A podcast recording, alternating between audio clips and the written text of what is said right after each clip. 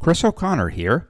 Join the Curmudgeon Rock Report's invite-only curmudgeonly community at facebook.com slash curmudgeonrock. Also look out for a Spotify playlist that pays honor to this episode. This is the Curmudgeon Rock Report, and this is your podcast made by Rock Geek Iconoclastic Outsiders for Rock Geek Iconoclastic Outsiders. For those of you who lament that rock music has gone the way of jazz and slipped into niche genre status, we are here to keep that flame alive by providing insight, analysis, recommendations, and honest takes, not hot takes. And hey, there's a good chance you'll learn some rock history you never knew before. Well, well, well. It's the end of the year, right after Christmas and just before the new year. And on this episode you're listening to now, we are going to embark on what we hope will be an annual tradition for the Curmudgeon Rock Report. As you loyal listeners out there will probably know, Chris and I often like to troll music critics across the spectrum and especially troll some of their questionable tastes. Uh, these are music journalists and critics from Rolling Stone, Spin, Pitchfork, The NME, even Mojo. If some of you out there are as into music media as much as we are, you would have noticed some of the horrible, atrocious, tone deaf choices some, if not many, of these professional music writers have made for their end of year best of lists? Well, we have decided to put our money where our mouths are. And yours truly, curmudgeons, will give their choices for the best albums of the year in ranked order. Granted, many of these albums have already been talked about at length in our parallel universe review segment throughout the past year. But we are now taking them out of a parallel universe, taking them out of that context where rock music is still a mainstream pop cultural force, and into our universe where rock music, well, isn't quite that anymore. But that's okay. That means we get to mention and talk about music that not only isn't within the rock genre, but in some cases is actually quite popular within the popular music mainstream. Hey, sometimes you have to shake the hand of the corporate devil. There will be some overlap because there have been several albums that we both like, but there will definitely be some disagreement. I can count three albums on Chris's list that are absolute dog shit. Yikes.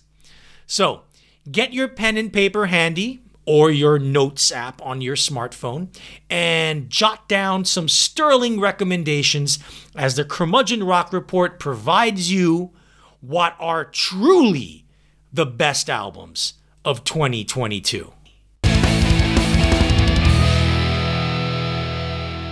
Listmania, baby. You ready? Yeah, it's that time of year. Yeah, absolutely, uh, folks. So we have reached the final week of 2022. Uh, Merry Christmas, uh, Happy Hanukkah, and uh, do they celebrate anything un- unusual in Korea? Is there a um, um, is there a Korean Christmas equivalent? over here is they did, they just treat it like Valentine's Day. You know, it's just like a you know little flimsy little holiday.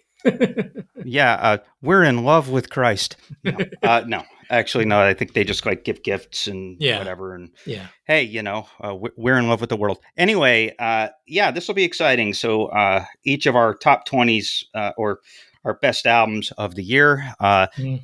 Big big shock. There is some divergence. Right. Although, but there's some uh, overlap too, quite a bit of yeah, it actually. Yeah, quite a bit of overlap. I mean, yeah, I mean, I mean, the but the best stuff was the best stuff, and then from there, it's just a matter of tastes. Uh, uh, he has his bad taste, and I have mine, and we both disagree with that statement. Uh, so, uh, before we get going, let's play a little game. Uh, Art, what was your favorite song this year? I think I already um, I think I already mentioned it an episode or two ago, but yeah, definitely uh, Angel Olsen, uh, the title track from her album of this year, Big Time. I'll Good talk about it a little bit more because her album is in my top 20, and I'll talk about that as well. But yeah, that and, and I'll describe it more in detail there. But yes, that is my pick for song of the year. Yep. Uh, what happens when uh, you write about your girlfriend with your girlfriend? Yeah. Uh, just an interesting case. Uh, mine would be Black Midi- Midi's Welcome to Hell, which Oh, I'll also talk a little bit later because uh, Black Midi's album Hellfires, uh, we'll be talking about that uh, in my list. Uh, it was the wackiest, weirdest, and in, in an odd way, most profound anti war song of the year. Uh, and so, uh, is it the most orthodox pop song of the year? Yeah, no, I think Big Time actually is my runner up uh, from Angel Olsen. But uh, that Black Midi song is was was just sort of a really fascinating brew of styles that you don't get in the same song too much, which really struck a chord with me. One last question, Artie. Uh, worst album you heard this year? Okay, my worst album of the year, my pick for that is not so much because it's the album is a complete total piece of shit. It's because I'm so disappointed in this artist's career trajectory. And that's Vince Staples and his album of this year, Ramona uh, Ramona Park broke my heart. Um, his first album from 2015, Summertime 06, is a great, really inventive hip hop album. And FM from 2018, I think, is one of the best albums of the decade. Since that album, he's really, really gone downhill. Musically, Ramona Park Broke My Heart kind of follows from last year's album, the self-titled album, Vince Staples, with just this mood, these moody, mellow, ethereal, laid-back, sad sack hip hop beat bullshit. Um, lyrically, how much more is he gonna really like rap about his hometown growing up? He's done Yeah. that so much in every single freaking album. Find another inspiration, Vince. And number three, the one that I really, really, really disappoints me. What what happened to his rapping skill? It's disappeared. Hmm. This guy was one of the had one of the most innovative and interesting flows in all of hip hop. And now he's just practically sing speaking most of the time. Uh, uh, that's his flow in every song. Uh, uh. What the hell, dude? It's like he's doing a low rent Drake. It's really, really, really bad. And I know his records are now like he's he's he's, he's um self-releasing. Although from what I see on his last two albums, uh, Motown actually did the distribution of Sure. these last couple of records, and it's clear that he's trying to streamline his sound for a corporate uh, hip hop radio uh, fan base. It's not really working. you know, uh, he hasn't Yeah. had any hits. Um, his last couple of albums have not. I mean, yeah, they all debuted at number twenty-one, um, but they really haven't like hung around much. And it's really disappointing to hear Vince Staples go in this downward uh, trajectory. I'm really disappointed in him because I really like the guy. I think he's super talented. I just he's just I, I think he's trying to change it because again, when you're changing your sound, um, it can go several different ways.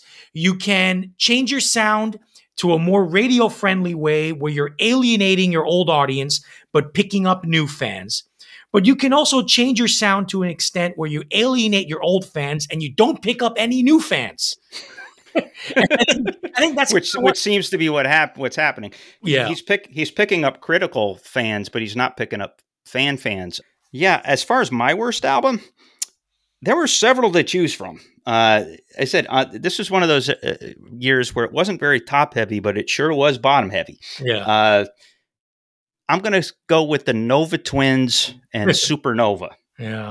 Uh, this is a piece of garbage that a lot of people like. It was one of the top on Metacritic this year. Metacritic is a website that rolls up and it kind of the averages. It's like the uh, it, it follows like all the critics and it assigns a score and then it does a composite score. It was like one of the top five best reviewed records Mm. and I'm like, why? Because it's it wants to be it can't under it wants to sort of be 80s metal or like 80s Rick Rubin. It sort of wants to be disco. It sort of wants to be funk. Mm. Uh, it sort of wants to just sort of be like black Prince rock and roll. What ends up happening is it's like they're trying to do science fiction, uh, trap and house Mm. uh, with with 80s vibes to it and it just goes into a blender and it comes out like like just like the most disgusting like puke you've ever seen in your life and Yeah. so it's just it's make it stop make it Mm. stop Yeah. Uh, uh, close runner up, by the way, is Earl Sweatshirt Sick. Well, he's always sucked. I've never been a fan of his at all. Yeah, some worst, somebody's worst rapper, worst lyricist, worst beats, worst of everything. The only the only thing that matches him for suckiness is that hi- uh, the member of his collective, Tyler the Creator. Oh, I, I don't mind Tyler, but the thing about Sweatshirt is like, but the thing about Sick is, you know, the hip hop is about like motif, right? And about like taking that thing and, and taking that snippet and repeating it, right? Yeah. Uh, Earl didn't get that memo, and his producers didn't get that memo, and so it's kind of like music that rolls downhill, and he's rapping downhill with it, and it never, it doesn't want to come back around, and so it's Mm. like, uh, what the? It, it's just this formless, shapeless garbage. Chris here. As we approach 2023, we wanted to take a moment to remember the groundbreaking and, in some cases, legendary artists we lost in 2022. Ronnie Spector, Meatloaf, Taylor Hawkins, Naomi Judd, Mickey Gilley, Ronnie Hawkins, Lamont Dozier, Pharoah Sanders, Coolio, Loretta Lynn, Christine McVie, Thom Bell, and Terry Hall. May heaven be as kind to them in the afterlife as hell on earth that is rock and roll was to them in this life. Let the games begin. Uh, the top 20 songs, or excuse me, the top 20 albums of 2022 as uh, expressed to you by each of your resident curmudgeons. I will go first, Mm-hmm. uh, which means Arturo will get the shit out of his colon up front. Yep. And then while I sit here like eating lots of turkey, and then I get the shit on part of his list. so uh, let us uh, get started. Uh, I decided I went ahead and did 20 albums. Uh, I w- originally wasn't because, uh, un- generally speaking, now 20 years ago, as I've said uh, on this podcast many times, uh, I used to write about music professionally. And a lot of that was, you know, keeping current and uh, reviewing albums and, you know, having to uh, assign uh, stories to writers and all that. Well, inevitably, you can't listen to everything. But there's this pressure that I had in myself where at the end of the year, you want to put together as honest a top 10 or top 20 as you can and not have it as incomplete. And so there was always this rush to Mm, listen right. to everything you possibly could before you did that. Well, folks, that was my week. And so uh, my my music is stuffed, or my head is stuffed to the gills Mm, with like half songs mm. Yeah. and, and, and, and full albums and all of that. And so uh, this is, like I said, it wasn't a very top heavy year, but the stuff that was good was very engaging. Uh, and there's a lot of stuff I liked. Uh, I tried to do a mixture of best and favorite, and you know sometimes those overlap, and it's like, and so some of these albums may not be as quote unquote good as some of the ones below him, but I had a be- I had a more uh, personal reaction to him. Uh, two things to mention, and then I'll get going with my list. Uh, one. Uh, big trend the last couple of years, which actually warms my heart, is that uh, albums are getting shorter. Mm, Uh, yeah. the the idea of an album. Uh, we went through a while where if you don't have any boundaries, okay, so it's like a, a series of forty five singles, or you know you don't care about the album. Uh, well, it, we're in an era- twenty five years ago. Uh, everybody on the planet, and the big thing was you have seventy nine minutes and fifty nine seconds to fill a CD. Yeah. Let's try to do. Let's try to get it as close to seventy nine fifty nine as we can. And as far as I know, lot, like a lot of albums with a lot of padding and a lot of filler. yeah, and as far as I know, Me- Metallica's load actually came in at seventy nine fifty nine, Right. uh, which and, is and, and that was like 75 minutes too long. yeah, yeah, pretty much. Uh, but now you're getting like in my just for instance, I'll just in my top ten. Uh, uh, you know, like I've I've got one album on there that's 17 songs and 41 minutes. I've got another one that's 10 songs and 27 minutes, and the longest single uh, disc or you know, one album album uh, is seven songs, 64 minutes. And so uh, short albums make for better albums. And I think that folks, that's coming back. And so that's exciting. And then the other thing that became pretty obvious as 2022 unfolded is that uh, the COVID pandemic shutdown in the world and the uh, the protests of uh, uh, the summer of 2020 here in America after the killing of George Floyd, and uh, the uh, the wokeness and anger and everything that that followed. what it did is it there. There's a commonality now that there's a lot of themes that like run through these albums, which is kind of fascinating. A lot of albums about loneliness and wistfulness uh, a lot of albums about nostalgia and uh, you know looking back at how you grew up and then a lot of albums about okay well that represented a break and so now i'm i've moved on uh, that doesn't exist anymore and now i'm going over here uh, and some some of that is anger some of that is sort of uh, you know being resigned uh, and so it, it leads to some fascinating tension and so you know the themes are sort of almost like transcending it. there's a lot of meaning of life kind of stuff, some of which is great. Mm-hmm. Uh, we have uh, you know, one album in particular that's really uh, uh, pretty special in that regard, a double album. Any commentary on that before I get going with my list? Yeah, I, I think one other one that you forgot to mention that kind of the kind of album that people are doing now.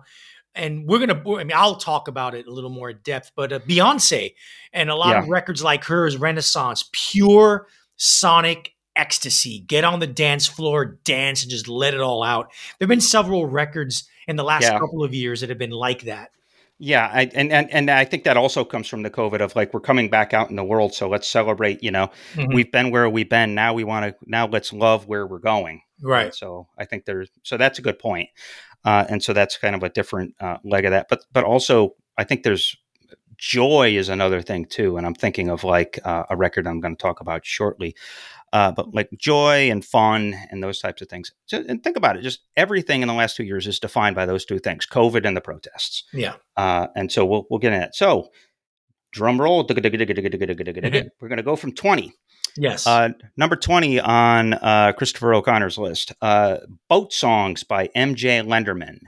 Uh, Jake Lenderman from Asheville, North Carolina. He is ostensibly an alt country uh, practitioner, but he pulls off the neat trick of combining the influences of Jay Farrar, uh, Patterson Hood, uh, and some of those folks on the one end, and Stephen Jay Mac- Mascis, and I guess you can arguably say Isaac Brock on the other. And so he's got these 90s indie rock sensibilities and uh, alt country sensibilities, and he kind of mixes them. And so it's this uh, really uh, fascinating little record of these sort of um, do- so dopey. They're genius songs yeah. and uh, just really, really poppy uh, with some crunch. And he's just got this kind of slacker, like Southern slacker wise man vibe to him that sometimes works and sometimes doesn't. The the best song on it, and it's an extraordinary song. Uh, I believe it's called TLC Cage Match. Yeah, uh, which as it might suggest, it's him empathizing with a wrestler that he's seeing getting thrown off a cage uh, on a, a wrestling uh, pay per view. But it's beautiful and it's profound, and it's yeah. like, you know, even the lyrics, like the empathy in the lyrics and the melody and all of that, it's you wouldn't think. So it's, and it, it, this is how the album goes. It's like about a thirty-five minute uh, record, and it's these these empathetic, uh, slackerish. Um, really tight songs about weird stuff. Mm. And so uh, I really like that. Have you, have you heard this record yet? Yeah, I heard it. Um, it's not bad. Uh, this is okay. I think. Uh, I mean, I respect. I kind of like the idea of merging um, southern rock with indie slash alternative rock sensibilities. My only thing is that I don't think the songwriting is consistently good enough Except, yeah, which except for a couple of really good songs. The first one being one that you mentioned, um, TLC Cage Match, which is by far the best song on the album and is yeah. really like this. Yeah, like you said, it's this beautiful, mournful country rock, uh, high, really melodic, really deep song. And the uh, other one, like, yeah, yeah, and the other yeah. one I like is Dan Marino. As oh a, yeah, as a Miami Dolphins fan, that cuts a little too close to the bone for me. A song, you know, talking about a guy who is one of the greatest quarterbacks who ever lived, the greatest quarterback to never win a Super Bowl. Yet he's being forgotten now because of guys who have come after him, who have uh, like Tom Brady and Peyton Manning and Drew Brees, who have all broken records and won Super Bowls. And yeah, it, yeah, that makes me sad. Anyway, moving on. Uh, Nineteen, Wet Leg.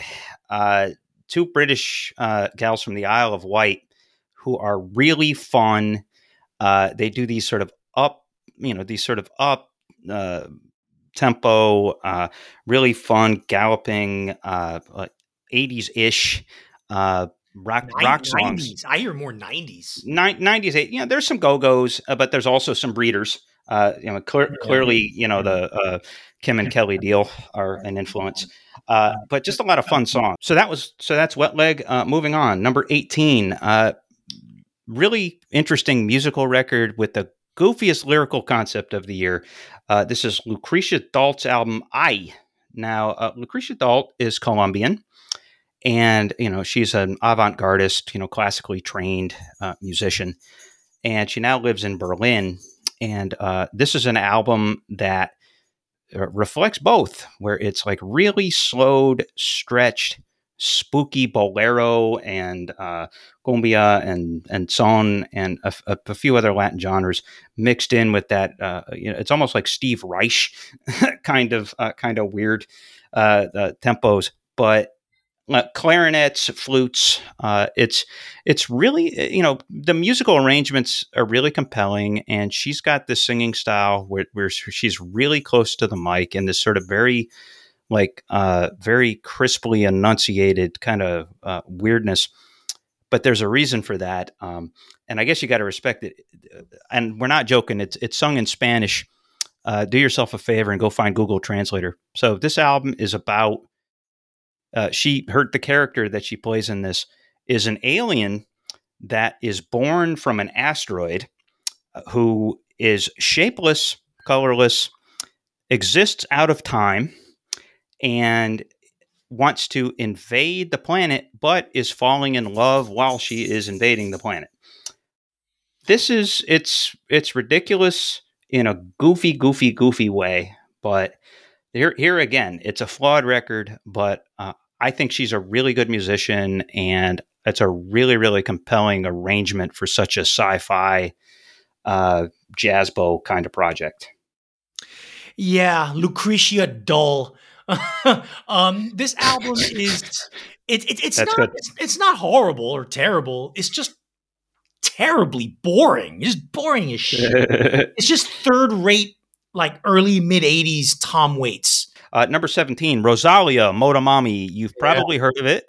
Uh, it's no, either number one or number two on a whole lot of lists, and I can see why. Uh, uh Lucrecia, or excuse me, Rosalia is uh, Catalonian from Spain.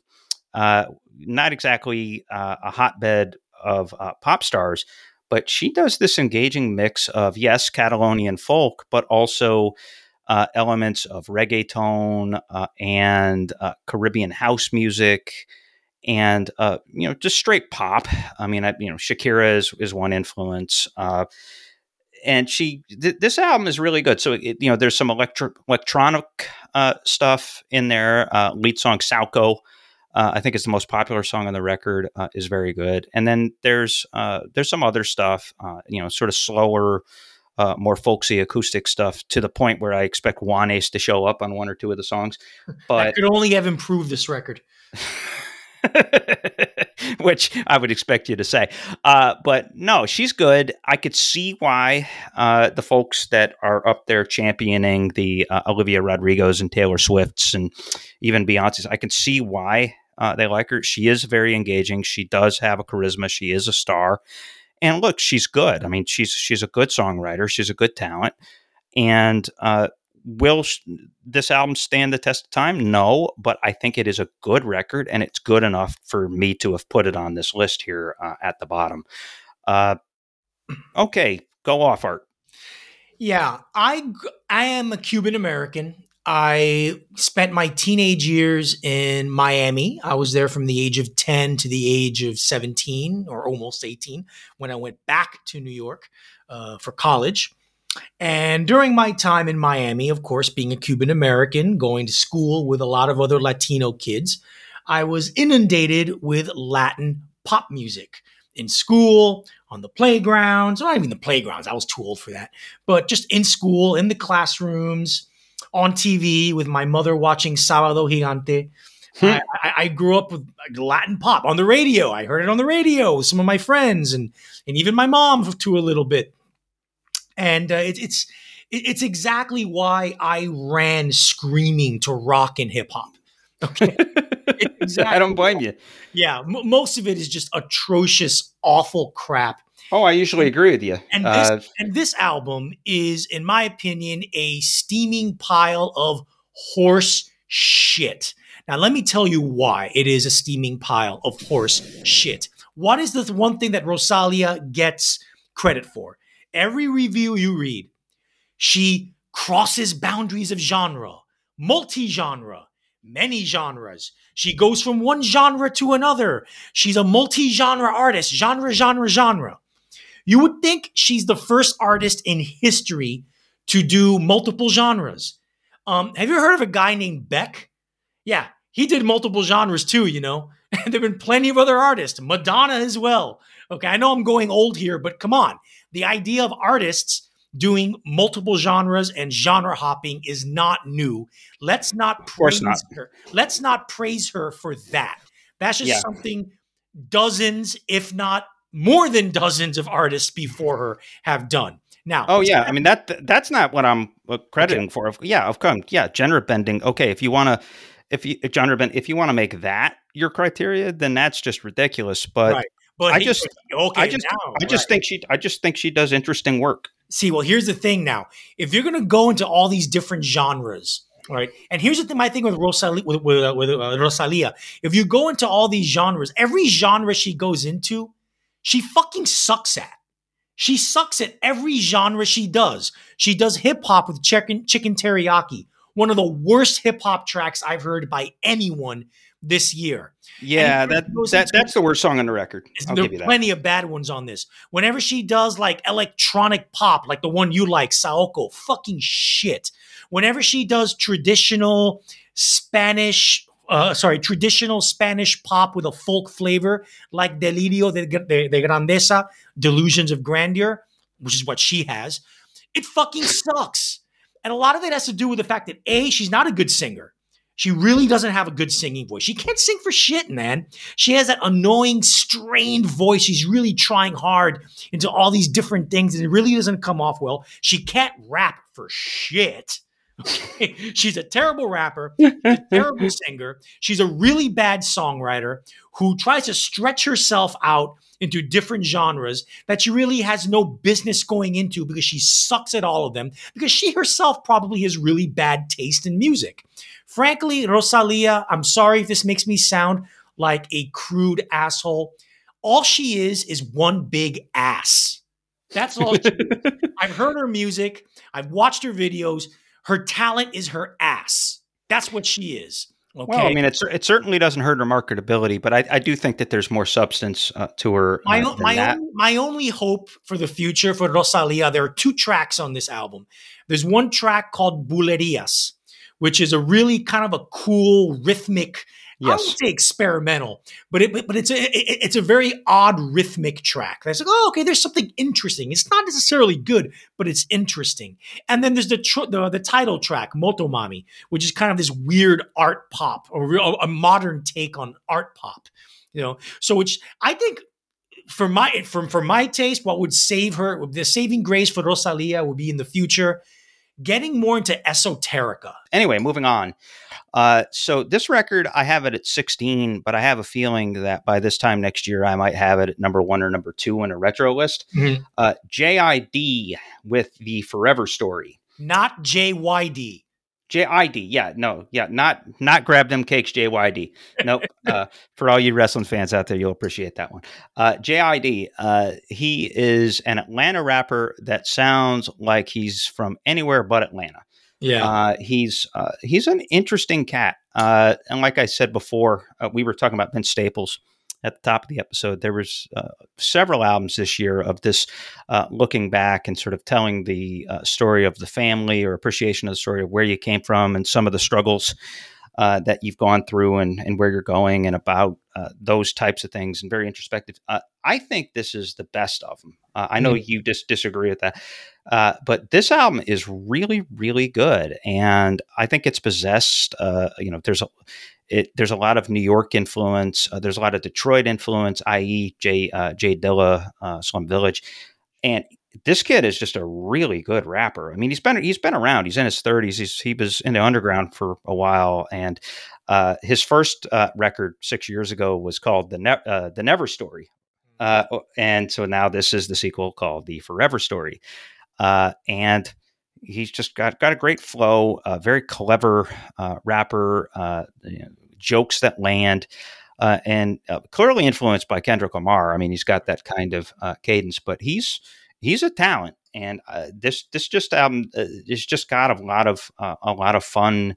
A lot of fun stuff going on, and uh, actually some pretty profound stuff too. And so it's not it's a it's a varied record. Uh, it's it's one of the longer records on this on this list, but I like it a lot, and it's growing on me. Uh, yeah, th- sure. th- th- this is a solid album. I don't like it as much as you do. I think there are a few too many songs that have too many multiple rhythm shifts and gets a little too proggy, if you know what I mean. But Yeah. there are a handful of terrific tracks. Crack Sandwich, Can't Oh, yeah. With Me. I love Surround Sound featuring uh, Yeah. 21 Savage and Baby Tate. Um, he's a really good rapper. He tells really good stories. The storytelling is what this album really is all about Yeah, absolutely. and uh, Yeah. some pretty some pretty good beats. But he himself is really good, and I, yeah, I, I, I, solid record. I like it. Yeah, and yeah. Again, like you said, it's it's his uh, skill as a rapper that Yeah. uh, that really stands out. He's he's got the technical uh, the technical chops, and uh, tell, like I said, talk to me in twelve months. This might be my favorite album from the year. Yeah, Uh, moving on, number fifteen, Immanuel Wilkins, The Seventh Hand. Uh, yes, a jazz record uh, makes my list. This is a real jazz record, and it's a really, really good jazz record. Uh, Immanuel Wilkins is a young uh, man, uh, 24 years old, grew up in Upper Darby, Pennsylvania, just outside of Philadelphia. Uh, he is a Juilliard uh, guy, and he's based in Brooklyn now. Uh, this album is marvelous. He's an alto sax player, although he can also do tenor and baritone sax. But it's this album is a really, really strong. It's a seven movement piece, and uh, as the name suggests, uh, you know, Bible scholars and Bible nerds, uh, the seventh hand. There's this idea that there's these six hands of God in the Bible, and so this Yeah. idea of uh, and I read about this in an interview that the, the concept of the record is what if God was sitting in with us in the band? And, you know, like what if he, you know, how do we honor that? And so a lot of the arrangements, it, it's this really neat. Uh, and so, you know, he's, uh, he's got three obvious influences. Uh, Charlie Mingus, uh, in terms of, in terms of his pop and his melodic sensibilities, uh, John Coltrane, obviously, because he's an alto sax player and sort of this, you know, a lot of the uh, uh, arrangement style and sort of the, clearing out the space for him to uh, feature uh, as a soloist, and then Ornette Coleman for the sense of adventure. And uh, he goes he goes through it. Uh, there's songs on there that are very pretty uh, and very just sort of poppy, uh, and you know, like some of the stuff from like Mengus Aum comes to mind, and then it ends with this 26 minute uh, masterpiece of a jam where they make the arrangement so that the alto sax is straight in the middle and feels like it's rising the whole time. And it's a really neat hypnotic effect. This kid is really talented. Uh, and uh, I think in a few years, you know, like jazz is one of those things. There's always like, like the Grammys and Time magazine always have like the one person yeah. that is the jazz man of the moment. Uh, by 2025, this kid is going to be that guy. And well, right now that jazz guy's Kamasi Washington. And, Yes. um, I'm looking forward to his new album whenever it comes out. Yeah, he's very good. Yeah. As far as this one is, eh, you know, it's it's background music jazz. I listened to it when I was washing the dishes, and I didn't listen to it again. It's just, eh, okay, yeah, move on. okay, uh, yeah, contain your excitement. Uh, no, I, it's it's worth giving a chance. I had to listen to it a couple of times to really kind of get it, but uh, but again, if it wasn't for my uh, my love of Mingus and Coleman, I mean, I'm not much of a jazz bow, but but those two guys are I, I love Mingus and Coleman too, but I I don't think the influence rubbed Yeah. off that greatly on this guy. But anyway, Yeah, well, I Yeah. mean, he's he's got composing chops, but Yeah. anyway, uh, moving on. Uh, number anyone who's a classically trained musician. yeah, n- number 14, and this is a, a surprised me uh, that uh, this one scored this low, given how much his last record is one of my favorite albums of all time. Kurt Vile, uh, Watch My Moves. Uh, the Philadelphia Wonderkind, uh, he comes out with his follow up to uh, Bottle It In, and it is a strong record, but it's too long, and it it doesn't have. Bottle It In is pretty much perfect. I mean, it just has a bunch of really strong, uh, really tight uh, pop songs.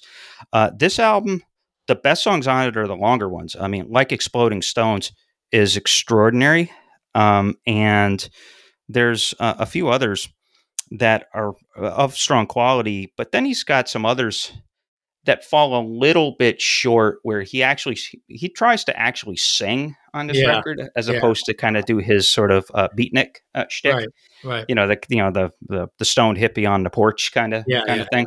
But so so he, he makes some earnest attempts at singing. They don't quite work. Yeah. Uh, but for the most part, it's what you expect from Vile. Really solid arrangements, really strong guitar playing, mm-hmm. uh, and this this hypnotic effect on his best songs, where he you know he places his voice perfectly in the middle of it, and it it you know just this really engaging, absorbing uh, music. It just it just was too long and a little too sticky at times mm-hmm. for it to be any farther which is disappointing because, like I said, uh, a couple of those songs that I uh, on this record are some of the strongest things I heard this year. Yeah, I mean, I, I I have this album in my top ten, and I'll talk more at length about this album later. I do agree that it is a little too long. You could have cut two or three tracks out. I do agree with that, but I think the good stuff is so so so good that it vaults over most of the music that came out this year. But I'll talk about it later when I get to my top twenty. Next album, Chris. Okay, uh, uh, and we'll talk about this one briefly because you know Arturo took a, a, dump on this one too when I covered it in the Parallel Universe a few weeks back. Uh, Anxious, Little Green House. Uh, these are 19 and 20 year old kids from Connecticut who uh, obviously listen to a lot of Texas is the Reason and Rites of Spring, but then also you know Fountains of Wayne, Death Cab for Cutie, uh, Jimmy World, and a sort of uh, uh, Taking Back Sunday, et cetera, et cetera. And so they have a, a very strong emo, uh, uh, uh, hard you know hardcore or post hardcore vocabulary. Okay, fine, that's all well and good, and you can say that's derivative. But there, as I said in that episode, fine line between reverent and derivative, and these guys are reverent because they can write. They write good songs. Uh, it took me a couple times to listen to it, but there are some really, really strong songs uh, on this record. Uh, in April, uh, Growing Up song, and uh, you, know, you When You're Gone, which is ends the record, which is unlike anything else on the record, which is uh, more like a like a pop song from 2005. These guys have chops, and again, they're only 19 and 20 years old, but the fact that they can play as well as they do and uh, craft a melody as well as they do, you know, gives me hope for the future. Hopefully, they get their TikTok or SoundCloud break because that's really the only way rock bands can yeah. do anything these days. Right, right. Who knows? Uh, I know you said you hated it last time. Do you still hate it now? I hate's a strong word, but it is really bad. Listen, man, this kind of post-hardcore emo punk shit was really bad in the early noughties and the late '90s. It still sucks now. It's just retro yeah. revivalist emo punk. Uh, you know, it's it's an age old divide between you and I, Arturo. For 25 years, I mean, you've you've never much cared for this stuff, and I I love it.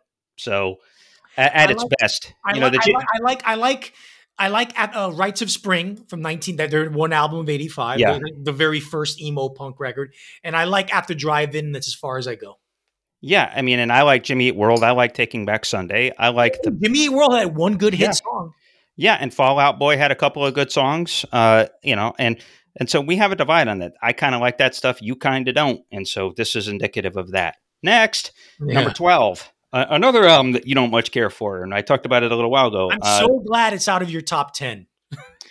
uh, it almost stayed there at, uh, at about four hours ago. It still was there. Uh, I, I was working hard, folks. Uh, so number twelve, Black Midi, Hellfire. Uh, of all there's this over the last three or four years there has been a wave of young uh, london-based art school bands uh, you know kind of like the you know the uk equivalency of like you know the rhode island school of design movement. Of which so, squid is the only good one. I would argue that they are good and black midi are good and the rest of them suck.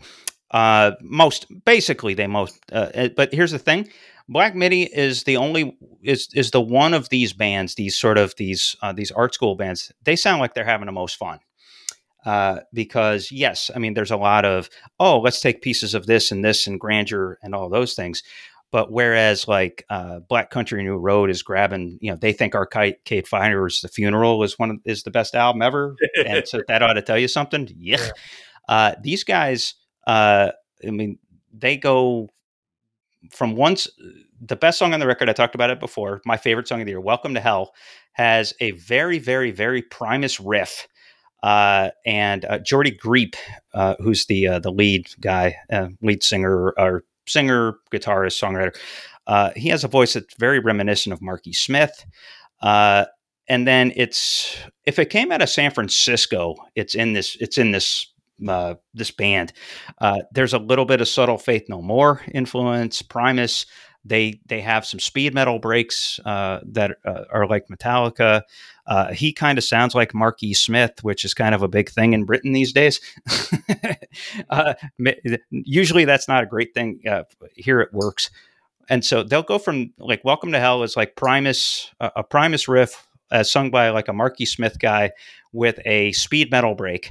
And then the very next song might as well be from like, you know, Wilco's The Whole Love. Uh, it's a very alt country ish uh, lilting thing. And so, very interesting, eclectic band with fun influences. They don't take themselves too seriously uh, musically. Gripa is actually a very good lyricist, uh, kind of surreal poetry, uh, stream of consciousness stuff, but uh, some really strong anti war sentiments, some very strong sort of, again, sort of surreal, almost somber love type of stuff. Um, is it pretentious? Sure. but it's fun and engaging. And again, uh, uh, of all these art school bands uh, from London, they're the one that I can stand the most. Yeah, interesting. Black Midi got a lot of praise in the UK press with their first album. Um, the UK press has kind of fallen out with Black Midi in their last couple of records. Mojo yeah. didn't even have it in their in their top albums list. Personally, I think Black Midi's first couple of singles were good. Uh, their very first single was good, Boom Boom Boom, and they had a couple of songs off their first album. They're all right. They were all right. Since then, it's just been a, a downward slope of impenetrable, unlistenable, needlessly complex prog rock rubbish. The only thing I can say about Black Midi is that they're not as bad as Black Country New Road. Uh, anyway, so that leads into an album clever, that clever in a good way coming up. Yeah, well, yes, and these guys are very, very good. Uh, we talked about them. Was it was it last episode? Yes, we did. Let's go. Yes, uh, go. Oh, oh, oh, death. They are a uh, Swedish uh, band uh, that performs in masquerade ball costumes. That is inf- just as influenced these days by Nigeria as it is by Tuareg. Uh, they, and Germany. Are, and yes, and krautrock or, or or Germanic rock, if you want to be respectful. And so it's this very eclectic mix of a lot of things. It's basically like Hendrix and Fela Kuti in the same band, which I think I'm stealing that line from you. Yep. Uh, and it's it's really fun to listen to. It's very fuzzed out. It's got you know all those like, sort of African and uh, even in some cases Middle Eastern uh, influenced rhythms but some kick-ass guitar soloing too. Uh, yeah, and yeah. so it's it, it's a it's a wild record. Uh, number ten, uh, an album I just discovered this week as part of my intensive uh, study. Uh, really surprisingly good record. When I describe it, you might not think so, but check this album out. It's by uh, a group called Bad Boy Chiller Crew, and the name of the album is Disrespectful. Now, uh, this these is uh, these guys. They're three dude, uh, three dudes. They're from a town in England called Bradford, which is in Yorkshire. Uh, Yorkshire. Bradford, Yorkshire, Yorkshire. Okay. Yes, my, my buddy John Stubley, who listens to our show, would be very upset if you said Yorkshire. Okay, well, I guess I have. I live on uh, uh, what I for the last three years I have lived on Yorkshire Hollow Lane in Fresno, Texas. All those I guess Americans, I, they can't pronounce it right. Yeah, I guess I got to start calling my own house Yorkshire Hollow Lane. I've been I've been mispronouncing my own fucking house for three years. York, Yorkshire pudding. Yeah. Well, there you go. I, I, said I've been mispronouncing my own fucking street for three years. It's, it's, it's a good time to know that. Anyway, I digress. So it's these three kind of young dudes. Uh, they're they're kind of like they're knuckleheads. Uh, they got their first notoriety by putting out like stupid prank videos on YouTube, like really stupid prank videos. You know, like like you know, convincing a friend to like stick their heads in like a shit pie kind of stuff. You know. And so it's very kind of sophomoric, and uh, they have done a couple records, and they mostly like to rap about how they love cocaine and party and that kind of stuff. But here's the thing: so this group, uh, they are uh, indicative of a genre, a dance genre, in, uh, growing in Britain called bassline. Yeah, which is essentially uh, it's a, a, house music that's uh, happy and peppy with like really sharp drum programming, and so it's kind of like a, a, dialed down drum and bass that's way happier. And so, mm-hmm. kind of like think like like like mid '90s, you know, is this love?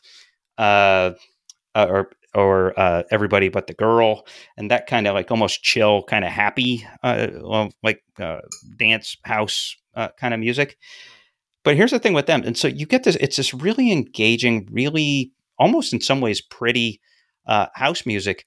But then uh, their main rapper is a guy named Kane, who is very influenced by Dizzee Rascal and is like an orthodox grime rapper. Mm. And so you've got grime raps over happy peppy house beats. Uh, and it is a really kind of it's a really cool juxtaposition and it's a fun record. It's a compelling listen. Again, like you know, Kane's got a great voice. He's not quite as Daffy Duck as uh, Dizzee Rascal was. Yeah. Uh, but clearly, kind of the the, the same kind of uh, uh influence and same kind of grime uh, school. And it's it's just a compelling and it's it's is it a dumb record? Sure, but it's a dumb fun record, yeah. and uh, really, really well done. Uh, I probably should spend some more time discovering bassline, which, mm. again, I, I would just sort of just call it like happy peppy house music. Uh, but uh, apparently, bassline is a thing. It's yeah. Uh, honestly, I have not heard this record because you submitted your final top twenty a little too soon before we recorded, so I yeah. couldn't get around to it. Uh, honestly the only I, this is like one of those albums that's like so this if we still lived in new york this would be kind of the album if you didn't like shop at other music you would have never heard of it uh, the only reason i know about it is because Jon Caramanica the great uh, critic from the new york times had it on his top 10 uh, mm. list for the year right. and so i checked it out and uh, i was really really surprised i listened to it a couple times and i said you know what i gotta blow up my list and yeah. i think it belongs in the top 10 yeah. Another one of those that happened this week is at number nine. Oh yeah, Flo Milli. You still here, ho? uh, Flo Milli is great, uh, and she is destined for greatness. I think she's what two years away from being a huge star. Yeah, she's she's, on that trajectory. She's kind of there now. So, uh, interesting story. She is a uh, very tall, very good looking, dark uh, black girl from or lady from uh, Mobile, Alabama. Uh, that's an important description. Uh, so she is a really, really talented rapper uh, who really good flow, really good rapper. Yeah, yeah and you know she grew up on the, uh, of this this new wave of female hip hop artists. She may be the yeah. best. Yeah, she grew up, uh, you know, on neo soul, but also grew up on Missy Elliott, and yeah, yeah you can hear you can hear some of that, but but also Fergie and so you know she had these kind of you know that like uh, like attitudinal uh, female rap, and her whole thing is she, she's like uh, liberation music uh, for dark skinned black women with very very what we would call black features mm. and you know a lot of those ladies uh, even in the black community they get a lot of shit or they're looked yeah. at as low class or whatever and so it's her, and I was reading about she's done interviews of this. This is her way of saying "fuck all y'all," and so her whole idea of "hey ho, I'm up here, you down there," so you know, uh, and so all throughout the record, it's just it's thrilling because she's really good, she's really funny, uh, and you know she she's there's a lot of influence from Miami in the music too. You know, mm, it's, it's, yes. it's very, very much rooted in booty music. Um, and so she has got a future. She's also got a presence. Uh, uh, present. This is one of the best hip hop records uh, of the year. Uh, she's a star. Um, And yeah, is she bawdy? Sure.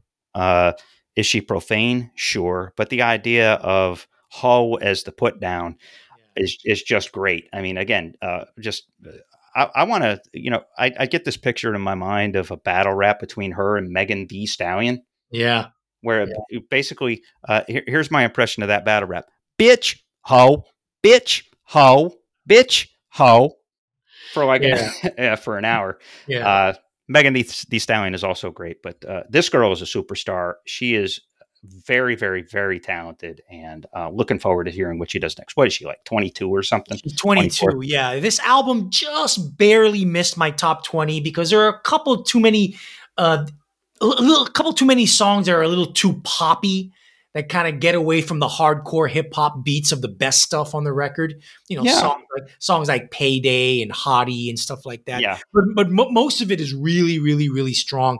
My thing with Flo Milli, you mentioned something about you know her you know she, she's she's she's a woman she's an african american who has supposedly you know very very black features and she gets picked on even within people in the african american community i don't i don't i never got that from her what i got and you listen to her lyrics it's really okay she has she she she raps a lot about quote unquote bitches who are hating on her but what i interpreted they hate on her because she's tall she's beautiful and she's talented as fuck. Yeah.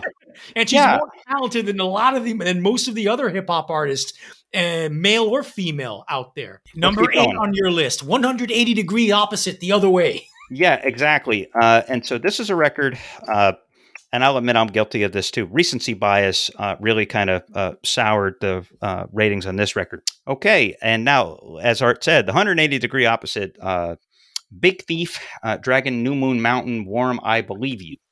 Uh, that's that is a mouthful. Uh, this is a double album, uh, and uh, fronted by the brilliant, brilliant songwriter and singer Andrea Lenker.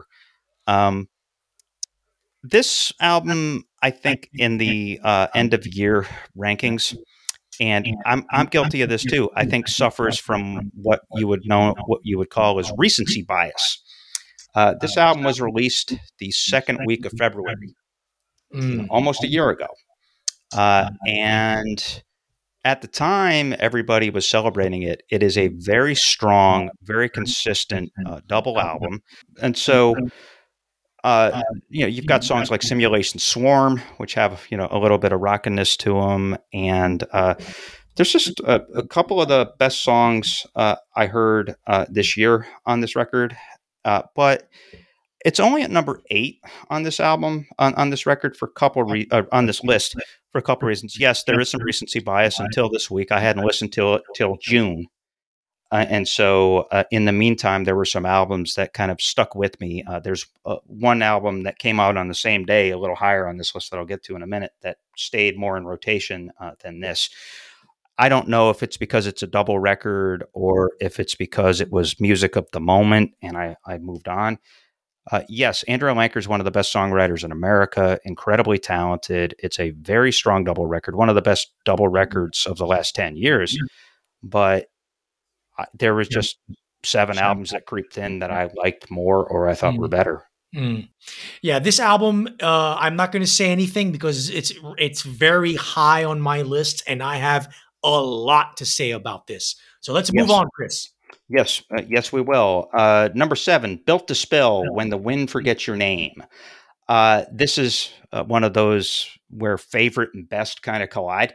Yeah. Uh, uh, as anybody has listened to uh, these uh, podcasts for the last two years knows, uh, Built to Spill might as well be the resident curmudgeon rock reports house band. Yep. Uh, you know, uh, we both love Keep It Like a Secret. We both love There's Nothing Wrong with Love. We both love Perfect from Now On, etc., etc. this album, When the Wind Forgets Your Name, was Built to Spill's best record since at least 2006. And uh, the more I listen to it, the more I think it may be their best record since 1999. I, I don't know if you necessarily agree with that one. No, no way, but, not even close. But uh, it's a very, very strong record. Doug Martsch is another product of, of COVID uh, in, in some ways. So, right before COVID, he had a chance to tour down in South America and Brazil. And uh, you know, he's sort of been the last few years. He's been kind of uh, there's musicians that have gone in and out of his band. While he was down there, he borrowed two guys that are the leaders of this band down there called Orua, uh, O R U A. Uh, definitely check them out on uh, the streaming services. That are a really cool hybrid of like psychedelic jazz, uh, prog rock, and like built spell. And uh, they lend their talents as a rhythm section to this. Uh, they were planning to record in person together. Then COVID happened, and so basically tape trading happened. And Doug worked in isolation, obviously, because one of the big themes of this record is uh, uh, alienation and uh, cynicism, and sort of you know this metaphysical uh, rot. Uh, I guess maybe he was feeling. He's even said that he did not enjoy making this record. However, there's a lot of beautiful stuff on it. Um, uh, some of it's his best guitar soloing, like on songs like Spiderweb uh, and uh, Fool's Gold. Uh, there's just some kick-ass soloing. I think that uh, Le Almeida, who is the drummer and leader of Orua, really contributes a lot to this record. And you know, I just think you know Doug, Doug was inspired. He actually plays a lot of keyboards on this record too, and he indulges in something that has always been an influence but not quite as strong uh, until now uh, in um, uh, uh, reggae and the song Rock Steady, which is this sort of spooky, spacey, goofy uh, reggae song. Uh, really, really strong record, really engaging. Um, there's like one, maybe two songs that are a little bit clunky, but the rest of it is great and it's his best stuff in a long, long, long time. Long live Doug Martsch. What what say Art? Yeah, no, I love Built to Spill. I'm, I'm, like you. I'm a big Doug Martsch fan, and I like this record. I think it's a good album. Um, I think I it's a nine track record. I think the last third of the album kind of falls apart. Like you said, it gets too clunky, and I think the songwriting just kind of falls apart. Um, I, I, I don't think it's their best album to keep it like a secret. I I, I love uh, the, uh, the, you, the you in reverse. And I actually, I think there is no me- there is no enemy from 09 is a really good record. You know, Doug Martsch does disco. Who knew? but yeah. uh, um, I like that album. But this for this album, it's a really good record. I think uh, when the critical reviews came, they focused too much on the psychedelic Brazilian tropicalia shit. There's only one song on the album that has yeah. anything that's resembling Brazilian Tropicalia. That's the fourth track, Elements. Yeah. Everything else is pretty pretty built to spill by numbers. Yeah. And, uh, it's good. It's solid. I like it. I just don't have it nearly this high. Yeah, and for what it's worth, Le Almeida is the uh, easily the best drummer that uh, Doug's mm ever worked with, and so it's a really strong uh, drumming record. Not only that, but in the songwriting, I think that the influence of J Mascis, which mm has been subtly apparent for years, is now yeah. obviously yeah. apparent uh, right. in a couple of instances here. So, uh, good album worth checking out. Uh, number six, an album that Artie and I are a little bit uh, diametrically opposed to again. Uh, Grace Ives and her album Janky Star. Uh, Grace Ives is a Los Angeles lady who grew up fairly well, but she, I guess, she was kind of a um, what would you call almost like a female Andrew WK, hanging out in a room playing with her synthesizers, and so uh, she's very DIY. She's very kind of uh, on her own, but she does these really, really interesting uh, synth and drum machine programmed uh, uh, beats slash tunes, uh, backing songs, and writes some really, really compelling, really strong electropop songs. And they're you know they're very they're short, they're tight, they're poppy. they have these sort of these crisp uh, drums, and uh, she's a pretty, a very very good singer. So it's it's compelling stuff. It's ten minute. It's ten songs, twenty seven minutes. The strongest song is the end uh, song of the record, which is built on almost like a baroque kind of chamber organ type of uh, of, of loop. The song is called Lullaby.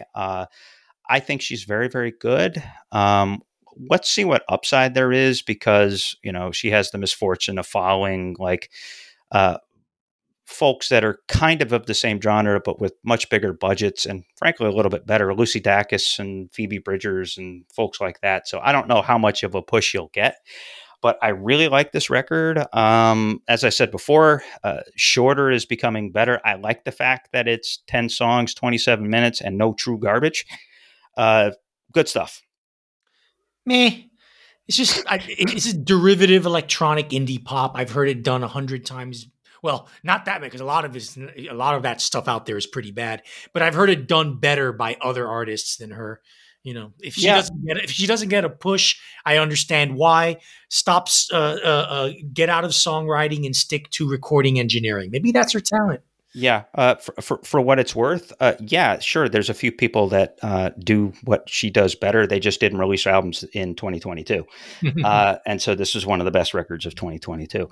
Uh, five, Spoon, Lucifer on the Sofa. Uh, this is Spoon's best record in at least 15 years. I would say probably going back to like Ga Ga Ga Ga Ga. Uh, this album is very, very strong. It is Britt Daniels' best songwriting in a long time and best playing. Uh, kind of getting back to their roots. Uh, they, uh, after what, for about 10 years, they moved out to LA and, and really bad albums. Yeah, well, there's no such thing as a bad Spoon album. Uh, disappointing yeah, albums. Uh, they had a couple of, you know, a couple albums that had a couple of good singles, but were not quite as inspired or not quite as fluid. There's a fluidity to what Britt, Britt Daniels and that band does in terms of their songwriting and their arrangements that they just make it seem so damn effortless, which is why they're one of the best rock bands of the last 20 years, 25 years. Uh, and so they're back on on that uh, on that I mean, the uh, the title song is one of the best songs uh, this year. Uh, it very sensual, uh, very rhythmic. Uh, it's on a par with their best stuff. obviously, like I said, now they're back in Austin, and hey, they moved back to Austin and they do their best record since the last time they lived in Austin. Go figure. Right. Yeah, I, I like this album quite a bit too. Not as high as you. I have it in my top twenty. Um, I'll talk briefly more about it as we get uh, when we get to my list. Number four for you, Chris. Yes, number four, uh, the best hip hop record of uh, the year uh, by uh, a large margin. Uh, Pusha T, it's almost dry. Um, Pusha T is brilliant. Uh, he's the one of these coke rappers. You know, there's these these drug dealer rappers He's the most credible. He's the most compelling. Uh, he tells the most chilling stories. Uh, he's a guy who he's the only guy in hip hop who does not laugh at his jokes. Like he can be pretty funny, but he doesn't laugh at them. Like Biggie laughed at his jokes. Tupac laughed at his jokes. This guy does not. Eminem laughed at his jokes. This guy does not laugh at his jokes.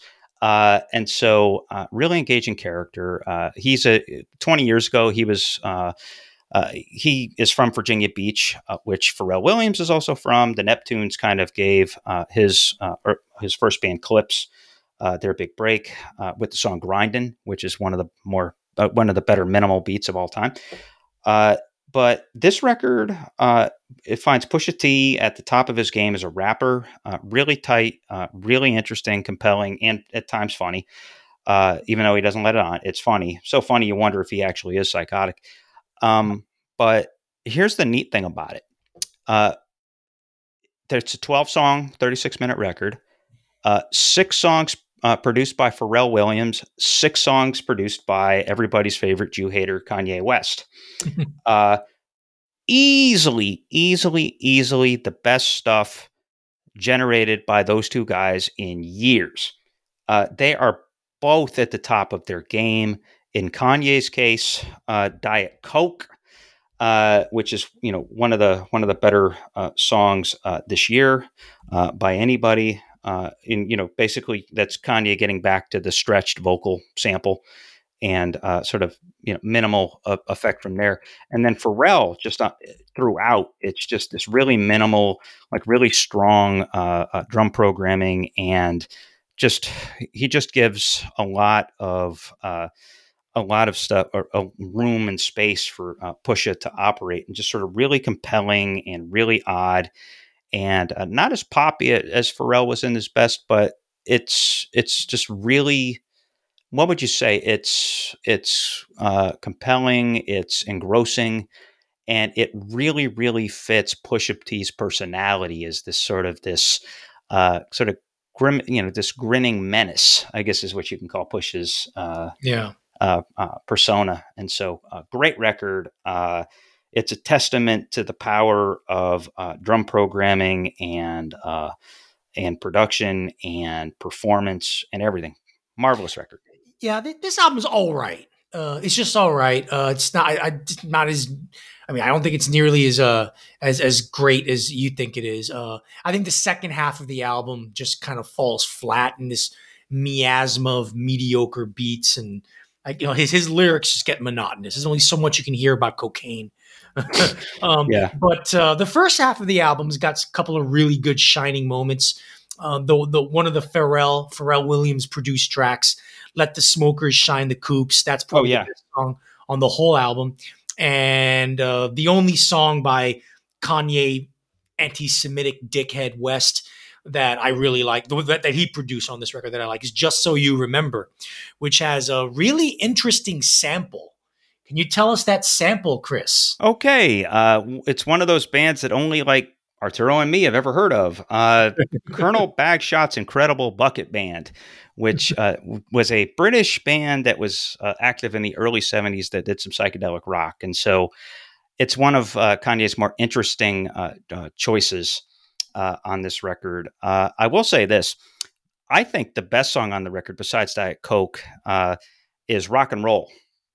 And that's a real factory song because that's that's Kanye.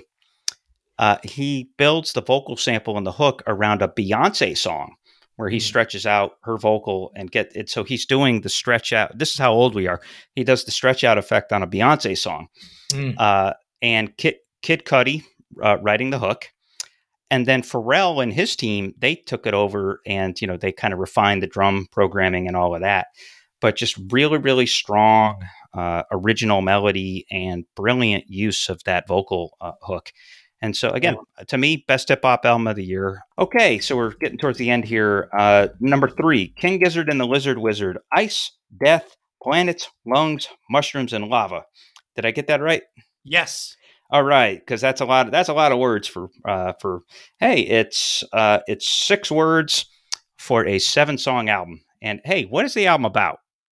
Oh yeah, ice, death, planets, lungs, mushrooms, and lava.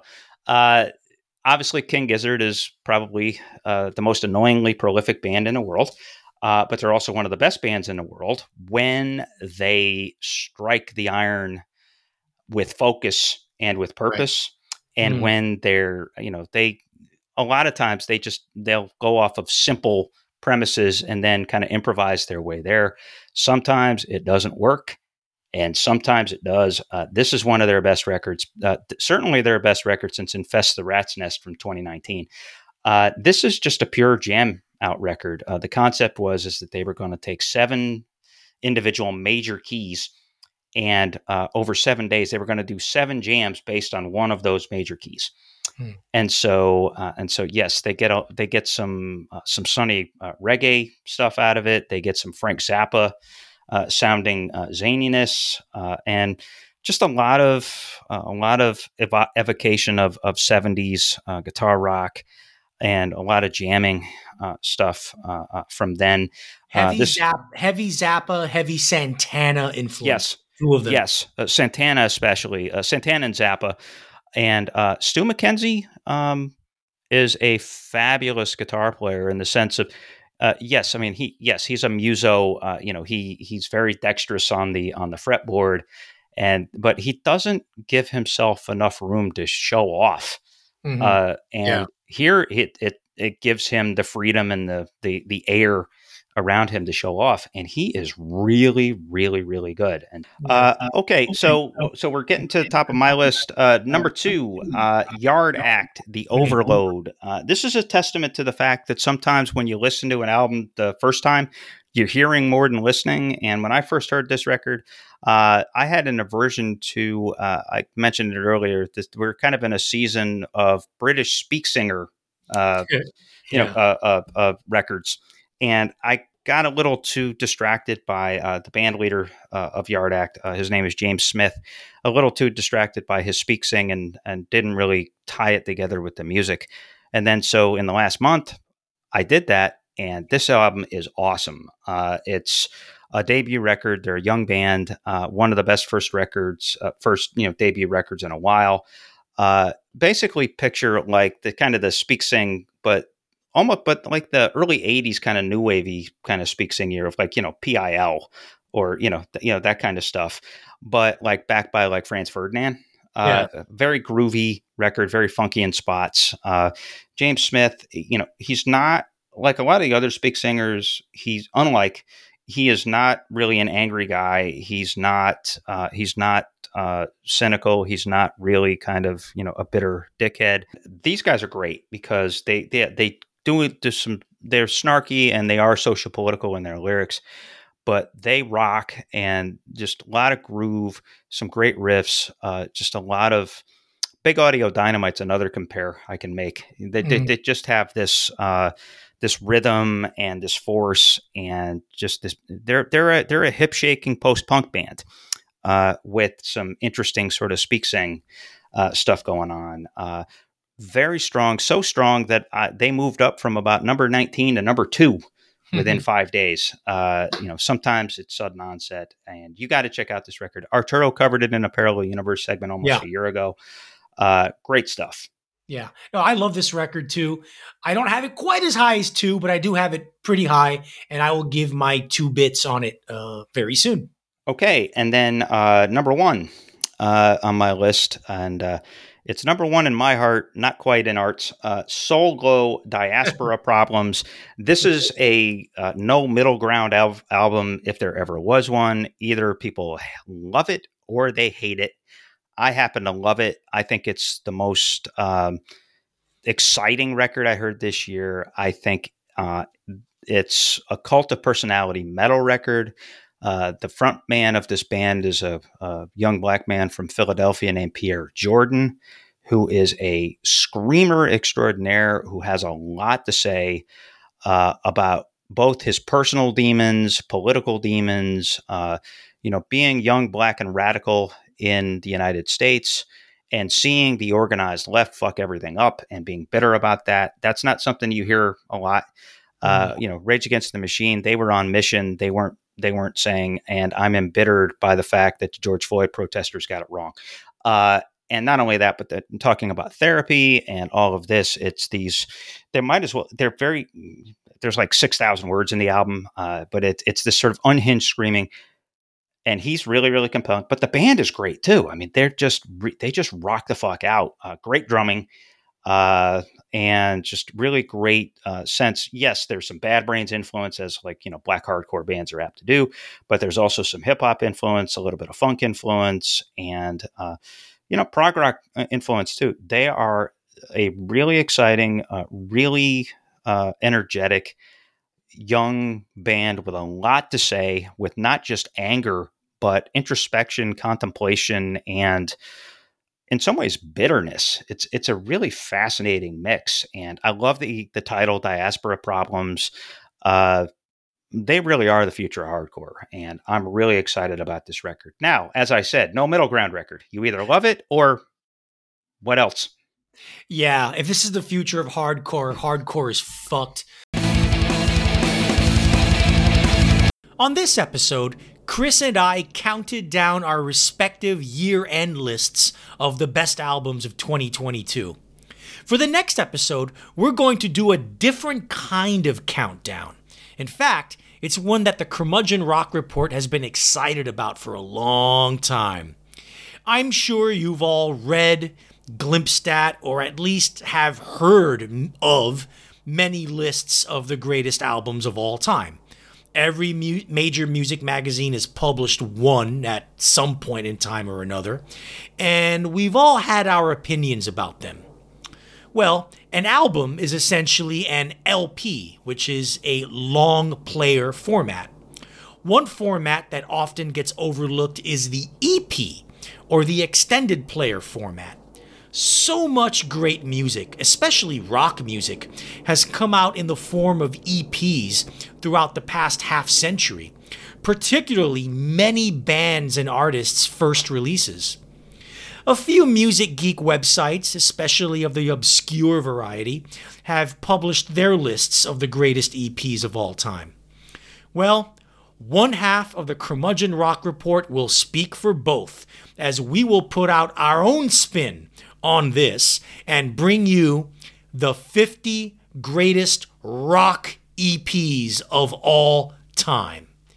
Join us in a couple of weeks as we begin the new year in typically curmudgeonly audacious fashion. Now it's my turn. My Oh, yeah. top 20 albums of the year 2022. Number 20, Wilco, Cruel Country. This this band Wilco, some some of you should know them, uh, some of you may not know them. They are an American institution. They continue their rejuvenated hot streak that started with 2016's Schmilko, and on this album, they give us what frontman songwriter Jeff Tweedy calls their most direct country music album yet. That's a Yeah. little deceiving because while country twang is very much evident throughout this entire double album, folk rock and subtle shades of post rock and psychedelia permeate throughout. In Yeah. other words, it's another very good Wilco album. yeah, pretty much. Uh, I think it's their best uh, record since the whole love from 2011. Schmilko's pretty good. Uh, uh, Ode to Joy was disappointing, although it had one of their best songs ever, uh, Yeah. White Wooden Cross, on it. But uh, but yeah, this record is strong. Uh, you know, it's long. There's a lot there, but it's good. It's good. A double album. Right. Three double albums in my top 20. Hey, Number 19, another country or country rock experiment. Angel Olsen, big time. After wallowing in aimless electric guitar solos and suffocating, smothering string arrangements on her last two albums, respectively, Angel Olsen returns to mostly stripped down, rootsy American music on this album in the form of epic, lovelorn country music. Uh, imagine Patsy Cline reimagined for the 21st century. good call. uh, The title track is my favorite song of the year. Chris? Yeah, uh, beautiful song. Uh, there's a lot of beautiful songwriting on this. Uh, I couldn't quite it, put it in my top 20 because it the album does run out of gas. And toward the Uh, end, yeah. Yeah, in the last like quarter of it, like last three or four songs, it runs out of gas, and so it, I couldn't quite put it there. But yes, uh, big time. The song is one of the three or four best songs of the year, uh, and she is a talent uh, for Yeah. sure. She's been around for a while, too. Yeah, she has. All right. Number 18, uh, again, King Gizzard and the Lizard Wizard, the first of five albums they did this year, and one of the only two good ones. Um, this album, more on the awesome second one later. On this album, the band really do something unlike anything else in their dense discography. It's essentially a sound collage of mostly ambient techno that drifts in and out of full band funk, workouts with indigenous Aboriginal instruments, four piece chamber music, and soft electro soul. Uh, Yeah. It's a mesmerizing listen from start to finish and a true outlier uh, in their catalog. Chris? Yeah, it's uh, it's it's EDM is done by King Gizzard and uh, uh, Aboriginal instrumentation. You know, didgeridoos and uh, it's it's a really fascinating. Like you said, it's very eclectic. But the idea of having like like trance, uh, almost Right. trip trip hoppy type beats as spiked by didgeridoos and you Yeah. know, the uh, Aboriginal percussion and all of that. It's it's pretty wild. Yeah. Number 17, Osees, formerly the OCs, and their album A Foul Form. Osees' main man, John Dwyer, said in an interview that this album is essentially an homage to all the punk bands that the members of the band grew up with. With 10 songs clocking in at under 22 minutes, the full throttle, nonstop barrage of punk and hardcore fury is a far cry from the prog rock, jazz fusion, heavy metal hybrid of previous high water marks, such as 2019's Face Stabber and 2018's Smote Reverser. If not their best album, it's arguably the most fun one. Yeah, it's basically 22 minutes of straight bash the fuck out. Yeah, and uh, and you know Dwyer grew up in Providence, Rhode Island, and he got his start uh, in the all ages uh, punk uh, uh, scene there Yeah. when he was in his teens. You know, so you know it's the kind of stuff. You know, it's like you know, who- you know, who, who, cares about tunes uh, when you're just trying to bash out and uh, Yeah. you know have have uh, fun with with your buddies without trying to break too many arms. Out there in the crowd. Exactly. So uh, good good reverend stuff. Speaking of fun, the next one, number 16, Wet Leg, Yep. and their self titled debut. Uh, the breakout indie rock band of the year, who had a worldwide hit single the previous year with the very Strokesian uh, Chaise Longue, come Yep. up with a debut that recalls Britpop era Blur and the poppier side of the Breeders. Songs about bad boyfriends and bad parties never sounded so buoyant and vibrant. Chris? Yeah, uh, definitely. Uh, there, there's a fun and a joy to this record, Yeah. but also, uh, you know, it's one of these. You know, there, there, there's these kind of like cutesy, like kind of understated girls who uh, are who can basically like zing the shit out of you. You know, uh, they're they're Yeah. really their barbs are really really sharp, Yeah, and so that which makes for a for a fun listen. Number 15, Spoon, Lucifer on the Sofa. After spending the last decade in a slump by putting out, I think, joyless concessions to contemporary indie pop, i.e., retro 80s synth pop and ethereal rubbish, one of America's best bands moved back to Austin, Texas, and get reacquainted with guitars, and voila, released their best album in at least 12 years. Not only is Britt Daniels' songwriting back in top form, so are his vocals.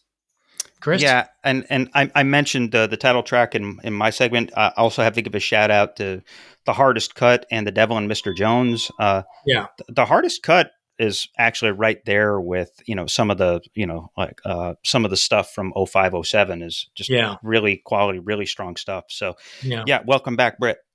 Right. Number 14, the band that is my mission to make Chris an obsessive of Goat uh, with O Death, one of rock's best kept secrets. The last decade has seen the Swedish collective traverse the middle ground between acid drenched psychedelia and 1970s Afrobeat and inject rock and funk muscle into indigenous South American folk music. Uh, on this album, they bring all those elements together and the two thirds of the album, on the first two thirds of the album, while in the last one third, launching into what always seemed destined for them quote unquote kraut, krautrock, or better termed 1970s German progressive rock, a la Can and Faust. There is no band like Goat on the planet right now. No, there isn't, and and actually, you're you're off to a very good start. Uh, uh, in in in making me an acolyte of goat, like I said, they they were uh, just outside the top ten on, on Yeah. my list, as you heard before. So Yeah. yeah, great stuff. Number 13, Personal Trainer, Big Love Blanket. Willem Smith's band of merry 1990s indie rock loving pranksters. They come from the Netherlands and they give us an intoxicating blend of Britpop, think Blur, uh, smart Alec indie rock, think Ben Kweller and Eels in their lighter moments, and self referencing dance rock, think LCD Soundsystem. Yes, you can trace the influences, but Smith assimilates and repackages them in a thrilling listen that doesn't seem contrived. Chris? Yep. If you're a talented songwriter or an arranger, then you are a slave to idiom. You are not a slave to genre. Yeah. Uh, I'll mention uh, one band uh, that I saw on some lists. Uh, called I don't know if you've heard of this band, Drug Church. Never uh, heard of them. They are they are the epitome of a quote unquote genre band. They kind of like late period pop grunge, Yeah. and uh, they are awful. They they're showing up on lists, but they are the the exact opposite of personal trainer in the sense that they are adherents to genre, not idiom. Uh, these guys can write songs, these guys can perform, and obviously they loved all that stuff because they've mixed and mashed and you know and done a like a really great blend here. Right. Number 12, Calexico El Mirador translates to the mirror in English from Spanish. For over two decades, Calexico have made a career out of mixing, me- mixing Mexican folk, the spaciness of Ennio Morricone's cowboy western soundtracks, and unsettling, noisy indie rock textures into one of rock's most irresistible concoctions.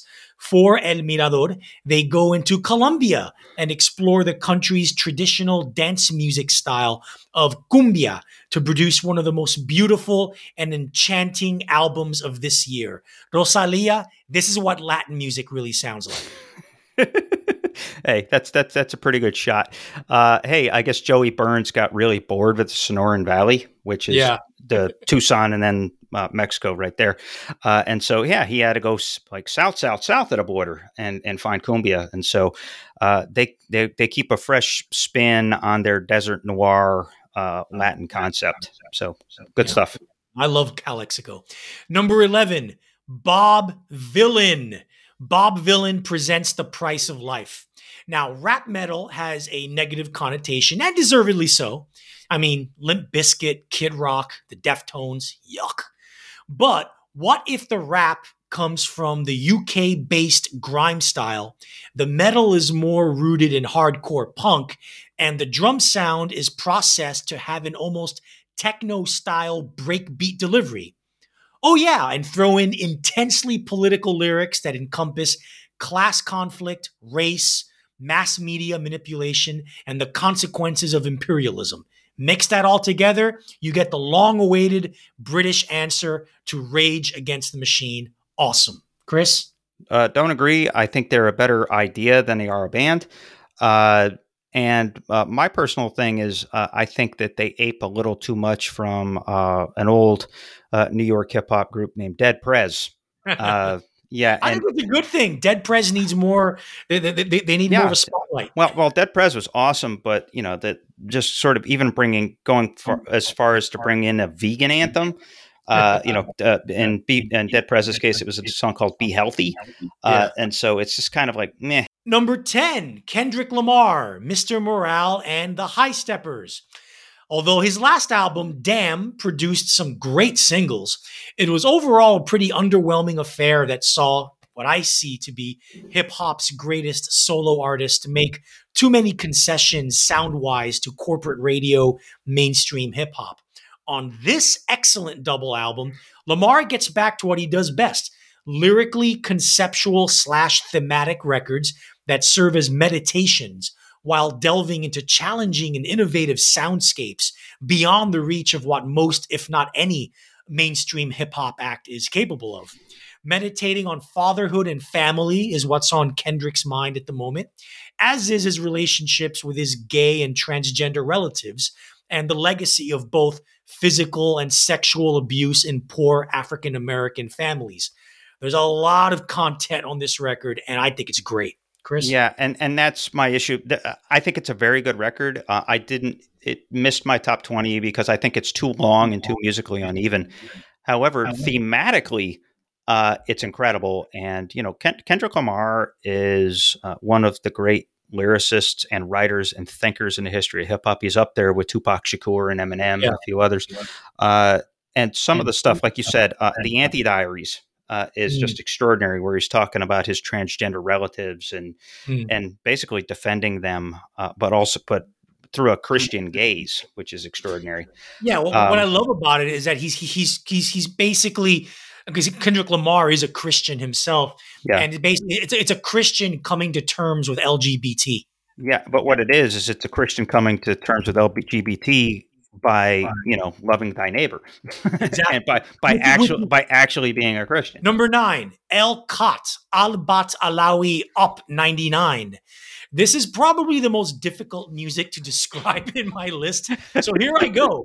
Uh, El Khat are from Yemen, or the main guy from El Khat is from Yemen, a country way down south in the Arabian Peninsula that is known for its political and economic struggles, to put it lightly. To put it lightly, yeah, Uh, Poor- poor the Yemen. band, yeah. the band that incorporates members from Iraq and Poland. Go figure. they they play a mixture of conventional instruments and exotic homemade instruments. The music can be loosely described as jazz infected by the traditional music of indigenous Yemeni, which can also be loosely described as odd time signatured and unconventional to Western ears horn arrangements and way out there string instruments. It's also one of the most intoxicating albums I've heard this year. Chris? Yeah, I need to spend more time with it. Uh, but my first impression is, hey, Mesopotamian King Crimson is a thing. Uh, you know, it, you know, like you said, it, it's it's very windy, bendy, and very adventurous, and it does it actually does. Hey, you know, I mean, some of those Middle Eastern instruments. Uh, if you know, you uh, try to picture Robert Fripp playing guitar instead, and it it you know it it overlays pretty well. Yeah. Uh, so uh, yeah, I, I, am I'm I'm compelled, and ne- definitely need to spend more time. Uh, I didn't have time. I probably still wouldn't have made my top 20 just because it's such a curveball. But mm. uh, and there were a few other, you know, like the uh, Immanuel Wilkins and a few other kind of wild albums that I like better. So. Okay, right. number eight, we're almost done. Kurt Vile, Watch My Moves. Uh, one of America's preeminent rock singer songwriters has taken his formula basically Tom Petty meets Lou Reed, shades of mm-hmm. pavement, pavement, hints of the Meat Puppets. Uh, into interesting areas. Uh, there's been folky Kurt Vile, psychedelic guitar maestro Kurt Vile, laid back SoCal, Topanga Canyon, guy at a piano Kurt Vile, and a hybrid of all of the above. Vile had never done pretty before until yeah. now. And this is, if not his best album, arguably his prettiest. Yeah, and a couple of songs that I uh, didn't mention in my segment that need a that need a shout out. Uh, Mount Airy, Mount Airy Hill and Jesus on a Wire. Yeah. I think are and and Palace of OKV in reverse, which is uh, better and it has a right to be because it's so goofy. But yeah. uh, but the masterpiece on it is like Exploding Stones, uh, one of the best songs and one of the best guitar lines he's ever come up with. So good stuff. Number seven, uh, The Mysterines, Reeling, an album that made the top 10 in the UK pop charts. They're getting big over there. One of the two best debut albums of the year. Imagine if 1990s PJ Harvey got together with Black Rebel Motorcycle Club and had their children. That's all you need to know how awesome about how awesome this band is.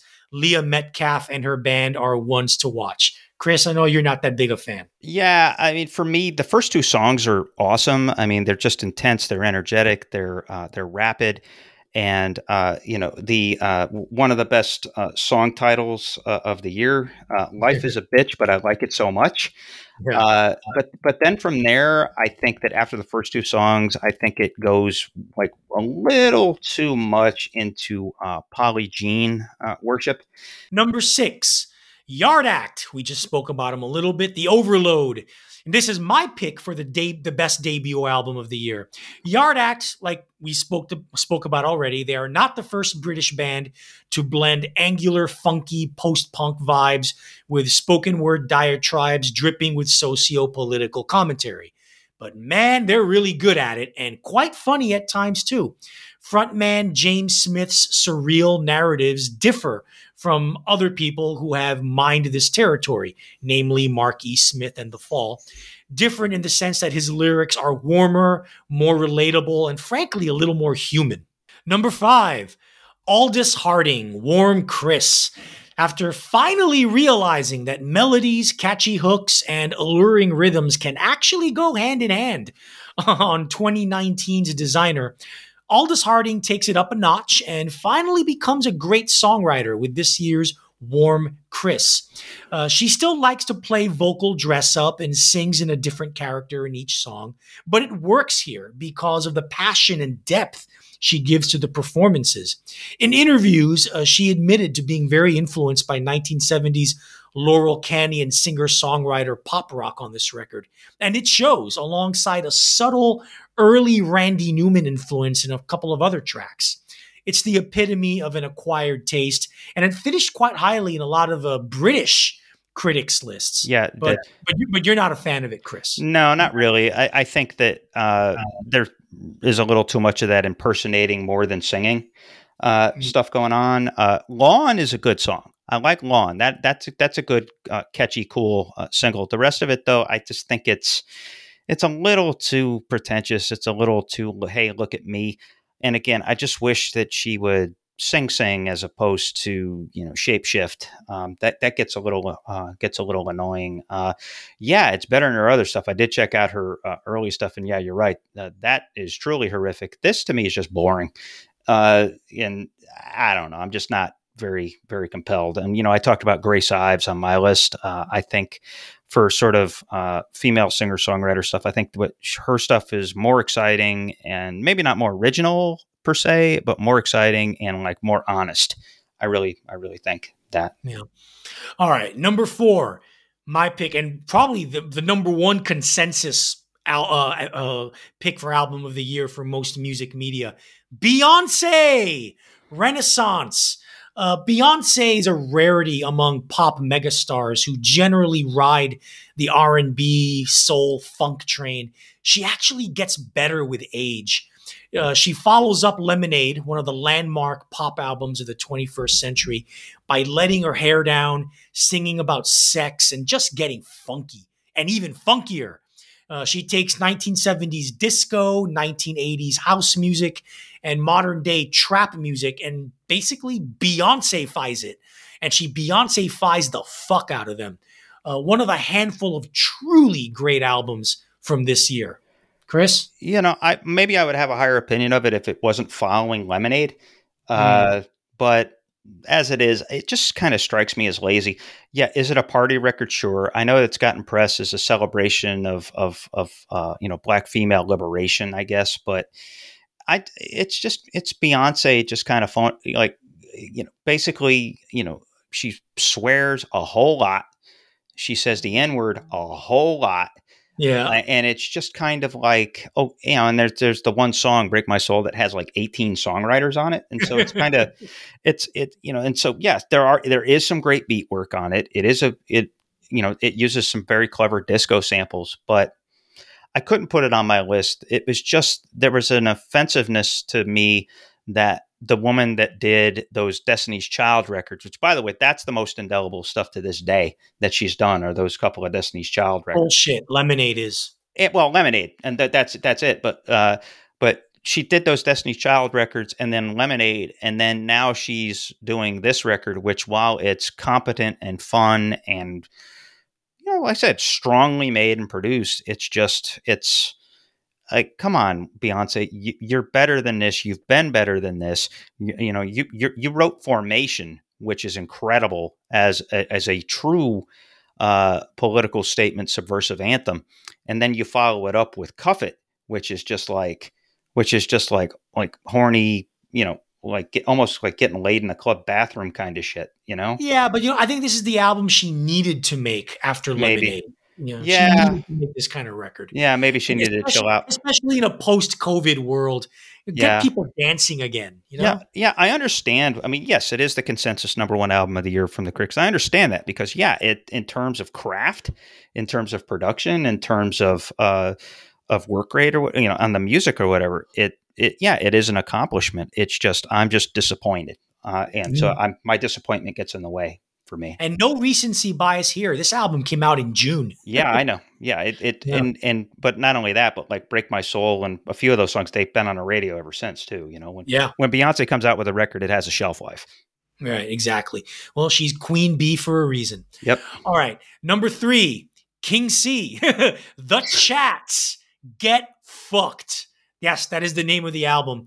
Queensland, Australia's finest broke big in Australia and got serious underground buzz in the US and the UK two years ago with the album High Risk Behavior, their intense, no bullshit take on 1970s punk rock with fun, funny, goofy lyrics that dwell on the mundanity of everyday life, yet subtly touch on socio political issues without dwelling on them. Sounds derivative? I challenge any band of the last 30 years, any punk band in the last 30 years, including Green Day, to touch this vein as well as the chats have. Well, two years later, exit the old guitarist, enter a new one, and a new hardcore punk edginess has seeped into the chat's sound. The humor is still there, but it's a darker, more sinister humor. The reason this kind of punk rock survives is that when it's done with this kind of energy and this high caliber and quality of songwriting, it's unbeatable. And the Chats are simply not just one of the best punk rock bands, they're one of the best bands on the planet right now. Yeah, uh, they're they're on their way to being special. I, I think that they, in some ways, they'll outgrow the goofiness. It, there's some of it still there. Uh, Actually, the, the best song on the record is "The Dopiest," which is "I've been drunk in every pub in uh, Brisbane." Brisbane, uh, Brisbane, yeah, and uh, but like I said, there's still a little too much of that goofiness and that kind of that that almost like you know sort of wink wink child uh, niche. And yes, there there is some subtle and subversive commentary, but uh, I think yeah, it's a fun record. You're right. Uh, the change of guitarists has made a world of difference, and not only mm-hmm. that, but their bassist has improved a lot too. Yeah, uh, on this record. He, I, he, writes all the songs. yeah, and I know you you have it way high. And again, this is kind of like you know the, the, personal taste thing of why you know why do I have some of uh, the stuff so high on my list? Uh, I just think that there were just you know 25 etc records that were better than this. Uh, uh, but I am impressed uh, with with this band, and I think maybe in the next two or three years they're gonna they're gonna come out with a stone cold absolute classic. they're on their way. Yeah. Number two, and we spoke about this recently King Gizzard and the Lizard Wizard, Ice, Death Planets, Lungs, Mushrooms, and Lava. That's my number two. The third album they released this year is by far and away the best of the bunch. It's generally progressive rock, but while hints of everything they've done before poke through, what really sticks out is what's becoming their truly unique amalgam of jazz, funk, 1970s R&B, soul and electronic pop. This would have been unthinkable had one gone back 10 years and seen the or heard the turbocharged garage punk band of 2012's 12 Bar Bruise album. Uh, the musicianship and guitar playing on Ice Death Planets is the best of any King Gizzard record, but it's the crisp, live in the studio production that really drives it all home. Yeah, the, the, the most impressive thing about King Gizzard is their musical vocabulary and yeah. their lack of uh, reservation. I mean, you can tell mm-hmm. those guys have a lot of fun and they yeah. they love playing music. And again, you know, sometimes that's not such a good thing. You know, another tenant, you know, there's something to be said for quality control. Yeah. Uh, in this case, though, uh, they really captured some magic. And uh, come on, Stu, uh, bring out the axe even more. you know, keep bringing yeah. out the axe. You know, this really should have been their only release of this year. Yeah, I, I, I, think, I, think, it would have been on more critics' lists had it been so. Yeah, well, that's the problem with King Gizzards. They're never going to quite get their due because it's like a you know, drinking from a fire hose with them, and you know, you yeah, can't. You, they don't let you relax. So exactly, but this band does, and they are my number one album of the year 2022. Big Thief, Dragon, New Moon Mountain. I Believe in You. It came out, I believe it was it February in 2022. Yeah, yeah it was the second and week of February. Yeah. I fell in love with it then. I said I'm not going to hear a better album than this album, and I was right. Now, before I get into this album, let me get something off my chest, Chris, and I think you'll yes. appreciate this. There seems to be a notion among some music fans that has been fed by music critics, especially UK music critics, throughout the years that double albums are indulgent, unnecessary, uneven, and too long. This notion unequivocally amounts to, at best, a bullshit myth, and at worst, a steaming pile of bullshit. Either way, bullshit. Allow me to list some albums, shall I? Yes. The Beatles, The Beatles, the White Album, otherwise known as the White Album. Bob Dylan, Blonde on Blonde. The Rolling Stones, Exile on Main Street. The Who, both Tommy and Quadrophenia. Jimi Hendrix, Electric Ladyland. Led Zeppelin, Physical Graffiti. Pink Floyd, The Wall. Derek and the Dominos, Layla and Other Assorted Love Songs. George Harrison, All Things Must Pass, a triple album. Miles Davis, Bitches Brew. Frank Zappa, Freak Out. Captain Beefheart, Trout Mask Replica, Todd Rundgren, Something Anything, Elton John, Goodbye Yellow Brick Road, Joni Mitchell, Don Juan's Reckless Daughter, Stevie Wonder, Songs in the Key of Life, Marvin Gaye, Here My Dear, The Clash, London Calling, The Minutemen, Double Nickels on the Dime, Husker Du, Zen Arcade, The Cure, Kiss Me, Kiss Me, Kiss Me, Prince, Sign of the Times, Sonic Youth, Daydream Nation, the Orb, The Orb's Adventures Beyond the Ultra World, Aphex Twin, Selected Ambient Works Volume 2, Smashing Pumpkins, Melancholy and the Infinite Sadness, Wilco, Being There, one of your favorites, Chris, Nine Yes. Inch Nails, The Fragile, Drive By Truckers, Southern Rock Opera, OutKast, Speaker Box, The Love Below, Nick Cave and the Bad Seeds, Abattoir Blues, The Lyre of Orpheus, LCD Soundsystem, their self titled debut.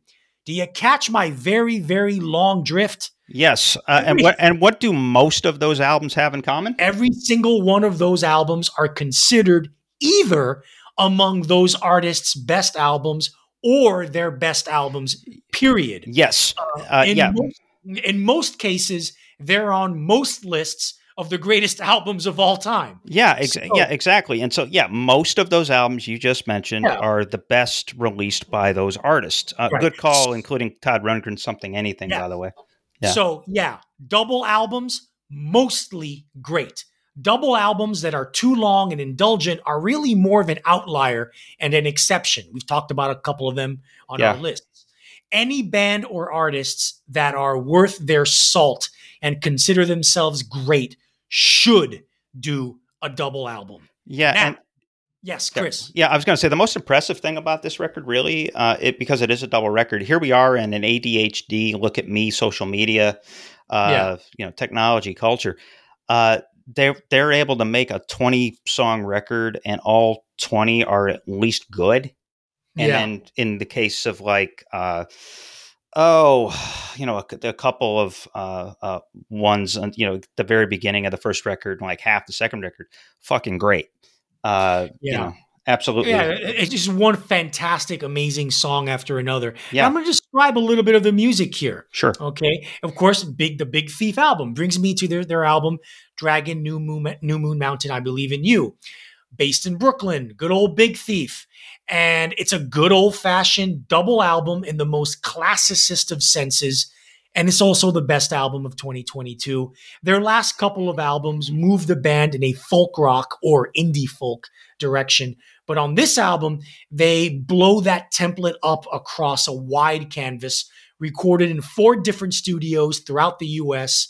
And they blow that wide canvas up in a rich tapestry that includes gentle, intimate, country tinged folk, lushly arranged 1960s style folk rock, shaggy, ragged 1970s grungy folk rock with Neil Youngish guitars and Grateful Dead swing, and noisy indie rock that tries to find the middle ground between My Bloody Valentine, toned way down, and the war on drugs, more dissonant tendencies toned way up. Uh, none of this would work if the album didn't possess band leader and singer songwriter Adrienne Lenker's most beautiful, melodic, emotionally resonant, and most arresting lyrics yet.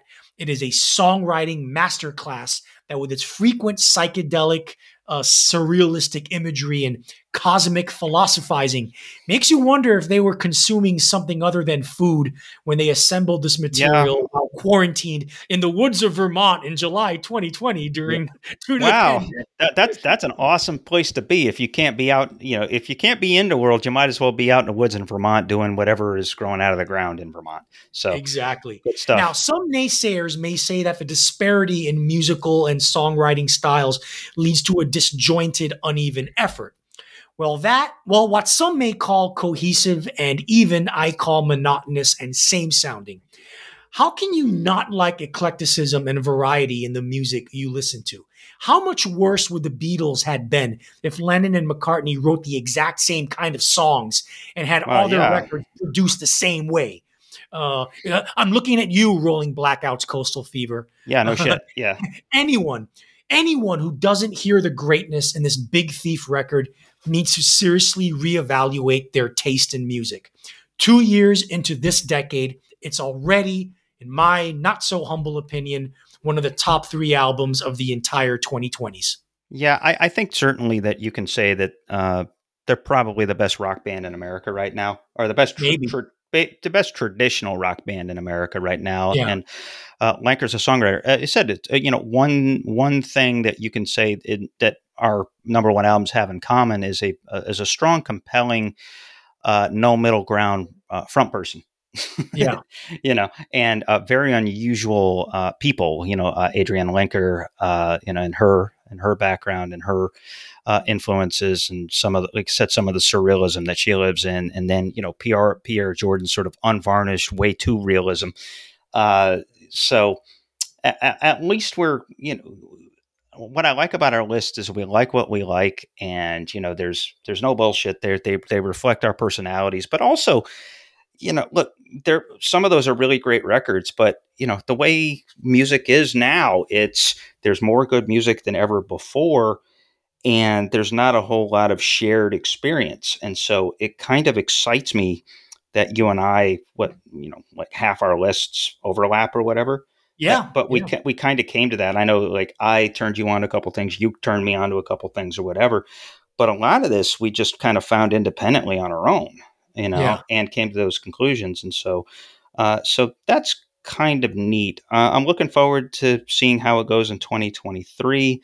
But I think the trends are very exciting. I think there's a, you know, the the introspection and uh, sort of edge is coming back post COVID and post George Floyd, and Yeah. shorter the better. Um, I'm telling you, I want my number one record next year to be 11 songs, 19 minutes. Anyway, folks, uh, Happy New Year, Merry Christmas, etc. Uh, if you, uh, what was your favorite record? Uh, what was the worst record for you? What was your favorite record? Uh, hit us up, curmudgeonrock at gmail.com. Uh, look, you know, look out for some action on our Facebook uh, Curmudgeonly community page. Uh, become a member. It's invite only, but unless you're barred from being near a school, we'll probably let you in. Uh, Facebook.com slash curmudgeonrock. Uh, we will have uh, individual posts, Arturo and I, where we kind of where we publish our lists so that you can go explore these albums and love them as much as we do. And then uh, finally, uh, before Elon Musk destroys it, uh, join us. You know, check out our Twitter feed. Uh, you know, we we, we follow a lot of interesting people like Steve Gorman of the Black Crowes has a really great feed, um, and uh, Paul Stanley of Kiss, surprisingly enough, has a great feed. Uh, so uh, at Curmudgeon Pod, uh, join us there. And so uh, with that, and also look out for a Spotify playlist uh, too. You know, and that's something that you're going to see a lot of in the next month. Is uh, uh, I'll probably be plastering uh, y'all with a Spotify playlist of old episodes. So look out for that.